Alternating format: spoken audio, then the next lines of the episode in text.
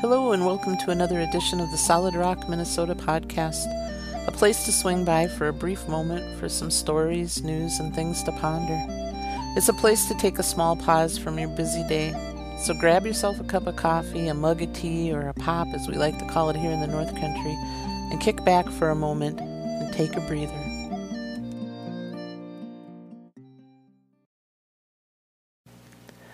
Happy Thanksgiving to all of you in the United States celebrating. And to those friends of ours outside the U.S., I hope your day is going well. Has it been a quiet day for you, or has it been an eventful day with family and food and football and just lots of noise? It's a very different Thanksgiving this year for many of us, to say the least.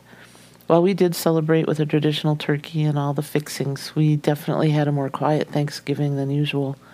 About 10 days before Thanksgiving, our state it was issued a new COVID 19 executive order. Restaurants, bars, and fitness centers were closed down for at least four weeks. And there's a mandate to prohibit gatherings of more than one household. COVID has been ramping up here in Minnesota. It took six months for the first 100,000 positive new cases originally, but it's only taken 42 days to add another 100,000 new cases the numbers are really climbing. These new mandates had left many in a quandary regarding what to do for Thanksgiving. Do you comply and not allow anyone in and scale way down the cooking and prepping? Do you ignore the mandate that's trying to keep the hospitalizations down and carry on as usual as in past years? Or do you find a happy, safe medium that may still not be in compliance with the mandate, but hopefully will be safe alternative and you won't get in trouble? 2020 just keeps on being a whirlwind of trying to make sense of all the craziness going on. And this is just one more layer of icing on that 2020 cake. Thanksgiving in the past never seemed to be such a life or death decision. It pretty much just amounted to figuring out what everyone was bringing to eat and my mom's reminder to my dad to not discuss politics with my uncle. That never lasted very long. When I was a kid, we always had Thanksgiving at my grandma and grandpa's house.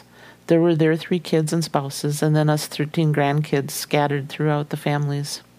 We had food beyond anyone's imagination. There'd be turkey, lots of turkey. There'd be chicken. There'd be ham, homemade stuffing, corn pudding, gravy, side dishes of vegetables, squash, and pie. Lots and lots of several different types of pie that everybody would haul in and my aunt would walk in with her cookies in the shape of a turkey. They were the best cookies around, just plain simple sugar cookies, but for some reason, shaped like a turkey, they tasted all the better.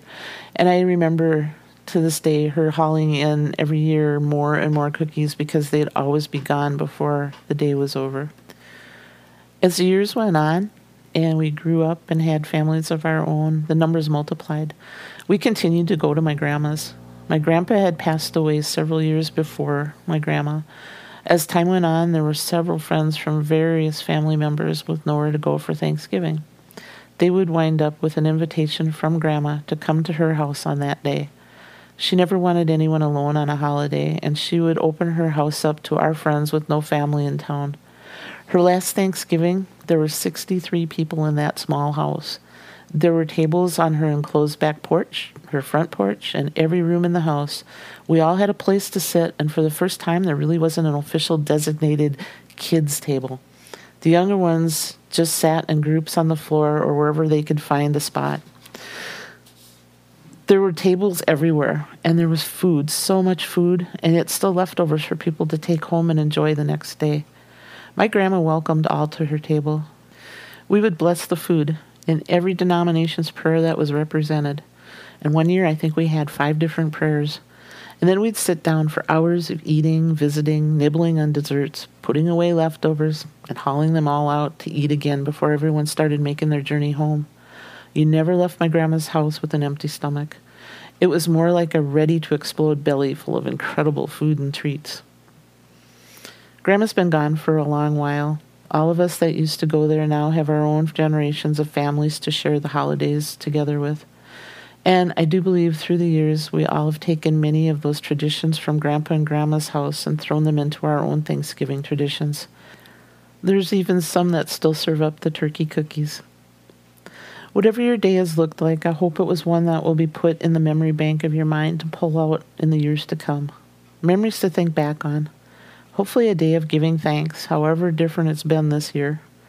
Whether it was a great day with family, a quiet day with maybe Zoom or Skyping family not with you, or somewhere in between, just know today you're making memories that will carry on through the generations. Happy Thanksgiving, everyone.